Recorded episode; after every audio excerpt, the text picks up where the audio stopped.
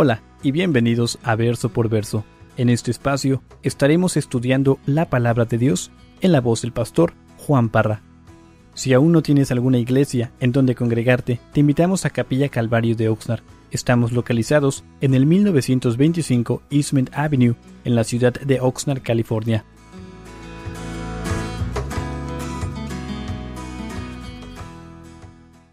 Hechos capítulo 19, verso 1. Y antes de leer ese primer verso, quiero, quiero hacerles una pregunta. Ahora que estuvimos ahí en el retiro fue de gran bendición. Yo recibí una gran bendición aparte del mensaje. Nuestro hermano Nicho me compró un libro y lo empecé a leer y leí una porción que me impactó, que quiero compartir con ustedes. Pero antes de compartir esta historia, quiero que te hagas la pregunta. Quiero que todos tenemos problemas en nuestras vidas. ¿sí? Todos tenemos problemas. Y el día de hoy, ¿cómo te sientes? ¿Te sientes cansado? ¿Te sientes como que la vida cristiana es difícil? A veces te dan ganas de aventar la toalla. A veces cuestionas a Dios, ¿por qué me diste esta esposa? ¿Por qué me diste este esposo? Y, y nomás quejándonos. A veces estamos, bueno, tal vez no todos, pero algunos. Pero a veces se nos hace la vida bien difícil. Como que a veces nos queremos rendir, ya, ya no queremos proseguir adelante. Se cuenta esta historia que estaba leyendo en este libro de un misionero. Y este misionero lo, lo, enviaron a un, a un, país lejano. Y él iba a dedicar dos años de su vida en este país. Y cuando llegó lo recibieron y se le regaló un, carro. Y, y, el misionero estaba bien contento y dice que se subía al carro, es el carro que, que, iba a utilizar para andar moviéndose a través de las ciudades, pero cada vez que prendía el carro, el mugre carro no prendía. Entonces siempre tenía que buscar a otro, a otro carro, a, otro, a otra persona para que le dieran corriente para, para prender el carro. Entonces se puso trucha y dice que desde, desde, ese entonces, dándose cuenta de que el carro no iba a prender, dice que cada vez que salía con el carro, siempre se estacionaba el carro ah, en la cumbre de, de, las, de las... Siempre buscaba una, una montañita, así para que cuando ya se tenía que ir, nomás el carro lo dejaba ir, le metía el clutch y prendía el carro. Y, así le hizo por dos años se le cumplieron sus dos años y dice que el, el hermano, el nuevo misionero que, que, llegó para reemplazarlo, pues llegó y, el, y este misionero le, le, regaló el carro. Le dice, tío, que este es un carro que me regalaron, ahora se te va a quedar para ti. El único problema es que este mugre carro no prende. Entonces le tienes que hacer así. Cuando vayas allá o acá, siempre busca una, una montañita, ahí te estacionas arriba. Y ya cuando te vas, nomás lo dejas de bajada, metes el clutch y prende. Ok, el nuevo misionero dice que fue y abrió el cobre. Y dice, pues vamos a ver qué estará pasando. Y dice que vio unos alambres que estaban sueltos, que iban conectados a la batería. Y dice, bueno, tal vez ese es el problema. Fue y los conectó y se, sentó en el carro y lo prendió y prendió el mugre carro. Ahora, el punto de, de la historia es el siguiente. Muchos cristianos estamos viviendo nuestras vidas de la misma manera. Vivimos nuestro caminar cristiano con nuestro propio poder con nuestra propia ingenuidad buscamos cosas para, ah, para que nuestro caminar cristiano sea uno más fácil, no dándonos cuenta de que no estamos conectados a esa fuente de poder que, que ha sido ah, expuesta para, para ti y para mí. ¿Cuál es ese poder? ¿Cuál es esa fuente de poder? Es el Espíritu Santo, que se nos ha dado por Dios. El Señor Jesucristo dice, yo me voy, pero voy a dejar a otro consolador para que, para que esté con ustedes. Entonces, en esta mañana, en esta porción de la palabra de Dios, vamos a ver una, una porción. Vamos a leer Hechos capítulo 19, dice ahí en el verso 1. Dice, aconteció que entre tanto que Apolos estaba en Corinto, Pablo, después de recorrer las regiones superiores, vino a Éfeso y hallando a ciertos discípulos, y nos quedamos ahí. Apolo sigue ministrando en la ciudad de Corinto dice que Pablo recorrió todo Galacia, dice Frigia, hasta llegar a la ciudad de Éfeso. Y hemos visto de que Pablo anda de ciudad en ciudad, haciendo qué? Proclamando la palabra de Dios. Y llega a esta ciudad de Éfeso, los miércoles vimos, hace dos semanas vimos esta ciudad de Éfeso, era una ciudad llena de idolatría. ¿Sí? Y dice que en esta ciudad se encontraba un templo dedicado a, a una diosa de la fertilidad Artemisa, también conocida como Diana a los romanos, y vamos a ver sobre esta, esta, esta deidad más adelante. Y dice que esta escultura, esta, esta deidad era representada por una mujer que tenía muchos senos. Muchos senos. Y creo que el miércoles ya vieron la foto que, que, que les enseñé. Y esta es la ciudad a la cual llega Pablo. Y Pablo llega a esta ciudad, dice que se topa con doce discípulos. Se topa con doce discípulos. Y hermanos, Pablo llega a estos discípulos y ve, y, él, él, puede ver que algo les, les hace falta. Y fíjense lo que dice ahí en el verso 2. Les dijo, ¿recibiste el Espíritu Santo cuando creíste? Y ellos le dijeron, ni siquiera hemos oído si hay Espíritu Santo. Entonces dijo, ¿en qué pues fuisteis bautizados? Ellos dijeron, en el bautismo de Juan. Dijo Pablo, Juan bautizó con bautismo de arrepentimiento, diciendo al pueblo que creyesen en aquel que vendría después de él, esto es, en Jesús, el Cristo. Cuando oyeron esto, fueron bautizados en el nombre del Señor Jesús, y habiéndoles impuesto Pablo las manos, vino sobre ellos el Espíritu Santo, y hablaban en lenguas y profetizaban. Eran por todos unos doce hombres.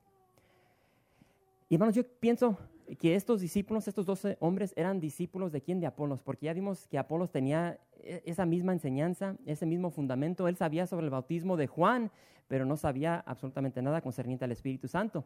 Y es lo mismo con estos hermanos. Y Pablo les pregunta, ¿recibiste el Espíritu Santo? Y vuelvo a repetir, Pablo tuvo que ver algo en estos discípulos, algo que les hacía falta, que que no estaba normal. Y quiero que te hagas la pregunta en este día, si, si, si, si el día de hoy Pablo se encontrara contigo, ¿te haría la misma pregunta? ¿Te haría la misma pregunta? ¿Recibiste el Espíritu Santo? ¿Qué demuestra tu caminar cristiano? El día de hoy. Y yo sé que a los hermanos que están aquí, a los esposos, yo puedo ir con tus hijos y decirle, cuéntame, cuéntame un poco sobre tu papi. O a las hermanas, hermanas, ¿quién me cuenta sobre su esposo? No, pues, hazte esa pregunta, eh, tú solito, en la intimidad de tu corazón. ¿Qué, ¿Qué estás demostrando en tu caminar cristiano? ¿Estás demostrando el fruto del Espíritu Santo? Pablo les dice, ¿recibiste el Espíritu Santo? Y hay, y hay algunos comentaristas, hay personas que dicen que estas personas no eran creyentes, no eran cristianos. ¿Por qué?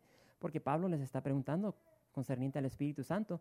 Pero fíjense que Lucas les dice discípulos. Ellos eran discípulos de alguien. Conocían de Juan, conocían de Jesús. Ellos eran discípulos del Señor Jesucristo. Y aparte de eso, les dice, recibiste el Espíritu Santo cuando creíste. Estos eran discípulos, eran creyentes, pero tenían un conocimiento parcial. Les hacía falta, ¿qué? Les hacía falta ese poder que les hace falta a tantos cristianos el día de hoy. Y, aquí me quiero enfocar, hermanos, en lo que es el Espíritu Santo.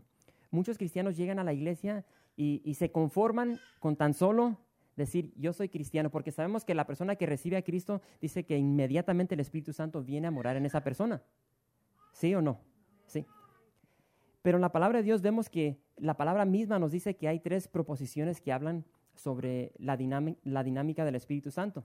Jesús le dijo a sus discípulos, el Espíritu Santo está con ustedes, pero va a estar en ustedes. Esa es mi propia interpretación. Está con ustedes, pero va a estar en ustedes. Entonces sabemos de que el Espíritu Santo está con todo ser humano. Cada uno de ustedes cuando se dio cuenta que era un pecador, un vil pecador, no te diste cuenta por ti mismo, fue el Espíritu Santo que te trajo convicción y te dijo, Benito, eres un bla, necesitas el Señor Jesucristo en tu vida. Wow, ok. Ese es el Espíritu Santo, es el trabajo del Espíritu Santo, traer convicción a nuestras vidas. Después llega la segunda etapa, la segunda dinámica, donde el Espíritu Santo llega a morar en nosotros. Está en nosotros. Los que no son creyentes, ellos el Espíritu Santo está con ellos, pero cuando esa persona recibe esa convicción del Espíritu Santo y acepta al Señor Jesucristo, dice que el Espíritu Santo viene en ellos. ¿sí? Es renacida de vuelta, de vuelta, de vuelta, de vuelta. El Espíritu Santo viene a morar en ellos y son una nueva criatura. Pero ahí no se termina. hay otra dinámica, otra, otra, otra porción más bella, más hermosa que podemos tener con el Espíritu Santo. Pero la mayoría de los cristianos se quedan en esa, en esa, se conforman con solamente tener el Espíritu Santo en ellos. Y yo no sé si eres una de esas personas. Espero que no. Si se van al, al, al, libro de, de Hechos, fíjense lo que dice ahí. Hechos capítulo 1. Dice Hechos capítulo 1, verso 8. Pero recibiréis poder cuando haya venido sobre vosotros el Espíritu Santo. Esa es la última dinámica del Espíritu Santo. Y el día de hoy, eh, eso es descrito por una variedad de iglesias como el bautismo del Espíritu Santo, la llenura del Espíritu Santo donde el Espíritu Santo viene sobre ti. Y típicamente nosotros ya creo que todos aquí han visto en la tele, tal vez fueron a una iglesia donde se demuestra la manifestación del Espíritu Santo. Y creo que todos tienen bien grabado en sus mentes que el, personas que están llenas del Espíritu Santo, cuando empiezan a, hacer esto, empiezan a temblar. Después han visto el tumbadero. Y muchas personas creen que esa es la manifestación del Espíritu Santo. Una persona que tiembla, que cada rato está cayendo al piso, esa persona está llena del Espíritu Santo. O tal vez porque hablas en lenguas. Oh, esa persona sí, sí está llena del Espíritu Santo porque habla en lenguas. Y, se, han, se, han, hecho patrones en, varias iglesias que dicen, si no hablas en lenguas no tienes el Espíritu Santo. Y, y no me quiero meter en todo eso, pero creo que todos han escuchado o visto cosas así. Pero el Señor Jesús les dice a sus discípulos, el Espíritu Santo está con ustedes, va a estar en ustedes y en el día de Pentecostés va a estar sobre ustedes. ¿Para qué? Para que empiecen a temblar, para que se caigan, para que hablen como animales. No sé cuántos de ustedes han estado en iglesias donde personas empiezan a, hacer sonidos de animales. Jesús dice, pero recibiréis poder cuando haya venido sobre vosotros el Espíritu Santo. ¿Para qué? para que sean testigos. Dice, y seréis testigos en Jerusalén, en toda Judea, en Samaria y hasta lo último de la tierra. La llenura del Espíritu Santo, cuando venga sobre ustedes, dice que van a recibir poder. Poder para brincar más alto, poder para correr más rápido, poder para temblar, no, para que seamos testigos. ¿Testigos de qué? Testigos del poder de Dios. Y es lo que estamos viendo aquí. Debemos ser testigos de Dios. Y no, no debemos conformarnos con solamente tener el Espíritu Santo dentro de nosotros, sino queremos que el Espíritu Santo sobreabunde en nosotros. En el pasado he, demostrado un ejemplo donde ah, agarra un vaso de agua, no sé si recuerdan, y llenas ese vaso de agua, el vaso representa nuestro cuerpo, y cuando el Espíritu Santo viene en nosotros, entonces ya tenemos el agua. Pero esa llenura, ese bautismo del Espíritu Santo es cuando sigues vaciando esa agua en ese vaso, ¿qué es lo que pasa? Sobreabunda, se empieza a, tirar por donde quiera. Entonces, cuando nosotros pedimos día tras día que el Espíritu Santo nos llene, que nos bautice de su poder, nos va a dar poder para ser testigos y esa influencia del Espíritu Santo se va a extender con las personas a nuestro alrededor. ¿Sí? No se crean de los que enseñan que muchos hacen un show, un escándalo, y después te dicen, o le preguntas, ¿por qué estás haciendo lo que haces? Es que estoy borracho en el Espíritu Santo, es por eso que hago lo que hago. Y eso no lo encontramos en la palabra de Dios. Necesitamos el poder, no de nosotros, el poder del Espíritu Santo. Por eso Zacarías dijo, no con ejército ni con fuerza, sino con el Espíritu Santo. Necesitamos el poder del Espíritu Santo y está a nuestra disposición. Jesús dijo lo siguiente, si alguno tiene sed, ¿cuántos de ustedes tienen sed? Y no digo sed porque no este tipo de sed. Sed de tomar un, vasito de agua. ¿Cuántos tienen sed de conocer más al Señor? Y se los digo con toda honestidad. Si realmente tienes sed de aprender más del Señor, ¿o será que nos acostumbramos de que se nos hace una pregunta y tendemos a responder lo que es correcto. ¿Sí? Si yo digo, ¿quién quiere caer en pecado? Nadie. ¿Tiene sed del Señor? No, sí. Pero después nuestra vida demuestra que realmente no tenemos sed de las cosas de Dios. Y quiero que, que, cada uno de nosotros seamos honestos con nosotros mismos. Realmente tenemos sed de Dios. Porque si realmente tenemos esa sed, entonces nuestra vida va a demostrar la sed que tenemos. Jesús dice, si tienes, si alguno tiene sed, dice, venga a mí y beba. El que cree en mí, como dice la escritura, de su interior correrán ríos de agua viva. Ahora, dentro de ti, en esta mañana, puedes decir que dentro de tu ser hay esos ríos de agua viva sientes eh, ese correr del agua del Espíritu Santo dentro de tu ser. Cuando te levantas, lo primero que haces es buscar de Dios, escuchar su voz, al, leer su palabra, a buscarlo en oración. Cuando ves personas que sabes que no conocen del Señor, eh, eh, te llenas de ansiedad por hablarles de Dios. ¿O será que tal vez tú no tienes esos ríos de agua viva, tal vez nomás tienes un gotero?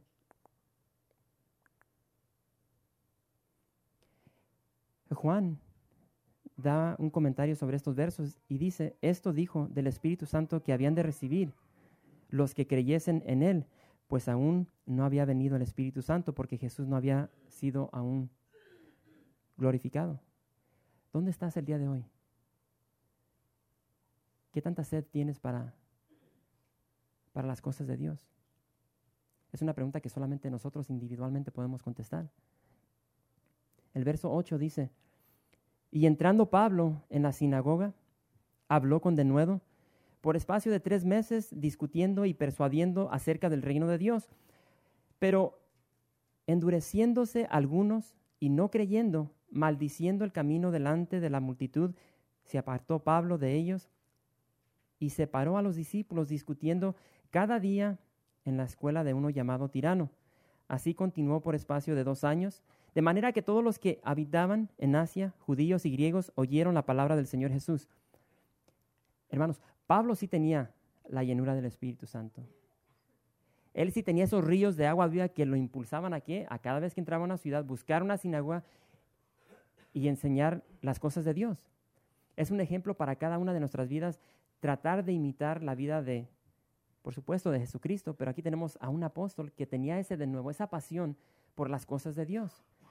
Y estamos viendo aquí de que Pablo lo demuestra como enseñando la palabra de Dios. Y lo, increíble de esta porción es de que Pablo llega a esta ciudad de Éfeso y dice que por tres meses él entra a la sinagoga y empieza a predicar la palabra de Dios.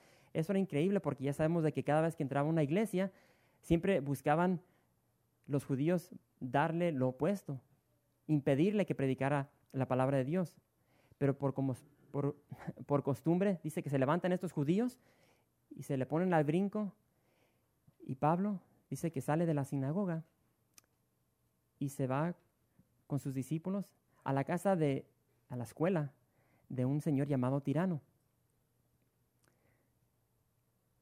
Y dice que ahí les enseñaba por, les enseñó por dos años. Yo compartí en esta mañana de que, que cuando yo fui para México, me encantaba llegar ahí a la casa de mis padres, porque en México en cada esquina hay tiendas de abarrotes. ¿sí? Yo llegaba con mi padre o con mi mamá y les pedía pesos, dame pesos. En aquel entonces yo recuerdo daban esas monedas como así de, doradas, los 10 pesos. Y iba a, a, las tiendas de abarrotes y compraba dulces, sabritas, churritos, galletas de María, chicles. Me encantaba. Y en mero enfrente de nuestra casa estaba la, tienda de Doña Isidra. Cruzaba la calle y ahí estaba la tienda. Pero conforme fui creciendo, recuerdo que a la edad de 10, 11, 12 años, una vez salí porque traía ganas de algo, una sabrita, no recuerdo qué, pero el chiste es de que fui y estaba cerrada la tienda. Y de ahí me fui a una que estaba allá, la sobita ahí de... No, nomás imagínense un rancho pues ahí. Y, y fui ahí con Ton y también estaba cerrado. Y me fui a otra tienda y estaba cerrado. Llegué a la casa bien aguitadillo y, y le dije, pa, todo está cerrado. dice, sí, es que ahorita cierran. Los que son de México saben de que a eso de, del mediodía a las 3, 4 de la tarde cierran las tiendas. yo no sabía eso. Y yo andaba bien aguitado. Bueno, es lo mismo aquí. Tal vez están diciendo, ¿por qué está hablando de México y esto? Bueno, ahí va, déjenme llegar. ¿Sí? Aquí en, en, en, en Éfeso, en Israel, tenían esa costumbre que a eso de las 11 de la mañana, a eso de las 4 de la tarde, cerraban todo negocio. Las personas que trabajaban, ¿dónde? En el campo, dejaban de trabajar y llegaban a sus casas para tomarse una siesta, para echarse unos taquitos, para descansar. Y Pablo, porque Pablo estaba lleno del Espíritu Santo, predicaba con denuedo y ya no quería estar en la sinagoga, dice que llega a la, escuela de este tirano y le pide, tío, ¿qué? Tirano, qué nombre, ¿verdad? Dame quebrada de, enseñar aquí en, en tu escuela porque la cerraban. Y dice que por dos años él utilizó esa escuela para qué? Para predicar la palabra de Dios. Y vuelvo a preguntar, ¿creen que Pablo estaba lleno del Espíritu Santo? Por dos años. Ustedes hagan las cuentas. Dice que todos los días, por dos años, aquí dice dos años, pero sabemos de que él estuvo tres años en Éfeso. Imagínense que ustedes tengan que enseñar la palabra de Dios cinco horas al día, todos los días, 365 días al año. Por dos años. Saquen los números. Era un hombre apasionado por las cosas de Dios. Increíble. Dice en el verso 11. Y hacía Dios milagros extraordinarios por mano de Pablo, de tal manera que aún se llevaban a los enfermos los paños o delantales de su cuerpo, y las enfermedades se iban de ellos y los espíritus malos salían. Dios está, usando al apóstol Pablo para hacer milagros extraordinarios aquí en Éfeso, hasta, hasta tal grado que dice que la gente se empezó a robar los pañuelos que usaba Pablo en su frente de sudor, su, sus qué? Delantales de cuero. Y cada vez que Pablo tomaba un descanso y se quitaba su, ropa de trabajo, llegaba la gente, se los llevaba y se los llevaban a personas que estaban enfermas y les ponían ese pañuelo o ese delantal y estas personas sanaban y no solamente sanaban, sino que los que estaban endemoniados dice que ellos eran liberados de los demonios. Y lo único que tengo que decir concerniente a esto es de que dice claramente ahí en el verso 11, y hacía Dios milagros extraordinarios. ¿Por qué digo eso? Porque el día de hoy hay una bola de farsantes que sacan porciones de la palabra de Dios como esta, ¿para qué? Para sacar dinero. Y creo que todos han visto eso. El aceite sin maldad. Sí les conté sobre el aceite sin maldad. Donde están vendiendo aceite sin maldad, un aceite colorado, y te dicen, estás enfermo, tienes diabetes, tienes reumas, tienes artritis, tal vez estás endeudado hasta aquí, no puedes pagar tu casa, no puedes pagar tus biles, tal vez tienes familiares que no son ah, creyentes cristianos, dice, ordena tu, botellita de, de, aceite sin maldad y donde tienes esa enfermedad, nomás ponte poquito aceite y vas a sanar instantáneamente. Esos biles que no puedes pagar, nomás agarra el aceitito y ponlo en los biles y el Señor te los va a pagar. A esos familiares que no son salvos, agarra el aceitito y unge esas fotos y el Señor los va a salvar. Y se ríen. Pero ustedes saben cuántas personas compran esas botellitas. Hoy día, una iglesia, bueno, una secta conocida en muchos lugares con el nombre comercial Pare de Sufrir. Aquí es el título publicitario que usan para anunciar sus productos mágicos que venden en sus cultos, tal como la rosa de Sarón, la sal bendita, tierra de Jerusalén, el aceite bendito, etcétera, etcétera, etcétera. Y ven estos productos que dicen ellos que vienen de Jerusalén, pero los hacen en Nueva York. y los venden. Y tenemos que entender de que el único que tiene poder es Dios. Y vemos de que Pablo en ningún momento promovió ningunos productos de, la, de Jerusalén o del Mar Muerto para sacar fondos para su ministerio, jamás.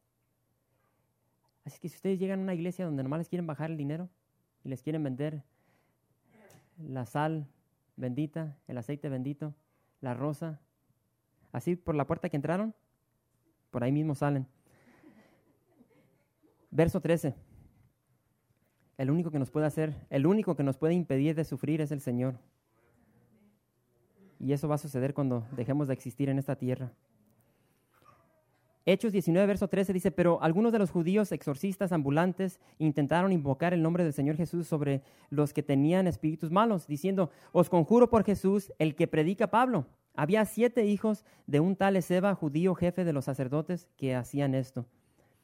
Sabemos de que en Éfeso había mucha maldad, mucha idolatría, había muchos demonios, y se dice que estos siete hijos de Seba llegan allí y, quieren, quieren ayudar, quieren expulsar demonios, hacer liberaciones. Y hay personas dentro de la iglesia que dicen que, todo lo, lo, espiritual, los demonios, o sea, que, que son mentira. Y yo les quiero decir que de acuerdo a la palabra de Dios sí existen demonios si, si, hay endemoniados. Y no sé cuántos de ustedes han estado en la presencia de una persona endemoniada. Es algo no muy agradable. El, el, Señor Jesús fue acusado de cuando Él liberó a un endemoniado, Él fue acusado de que Él estaba liberando a estas personas con el poder de Belcebú, con el poder de Satanás. Y Jesús les responde y les dice, si yo libero a estos endemoniados con el poder de Belcebú,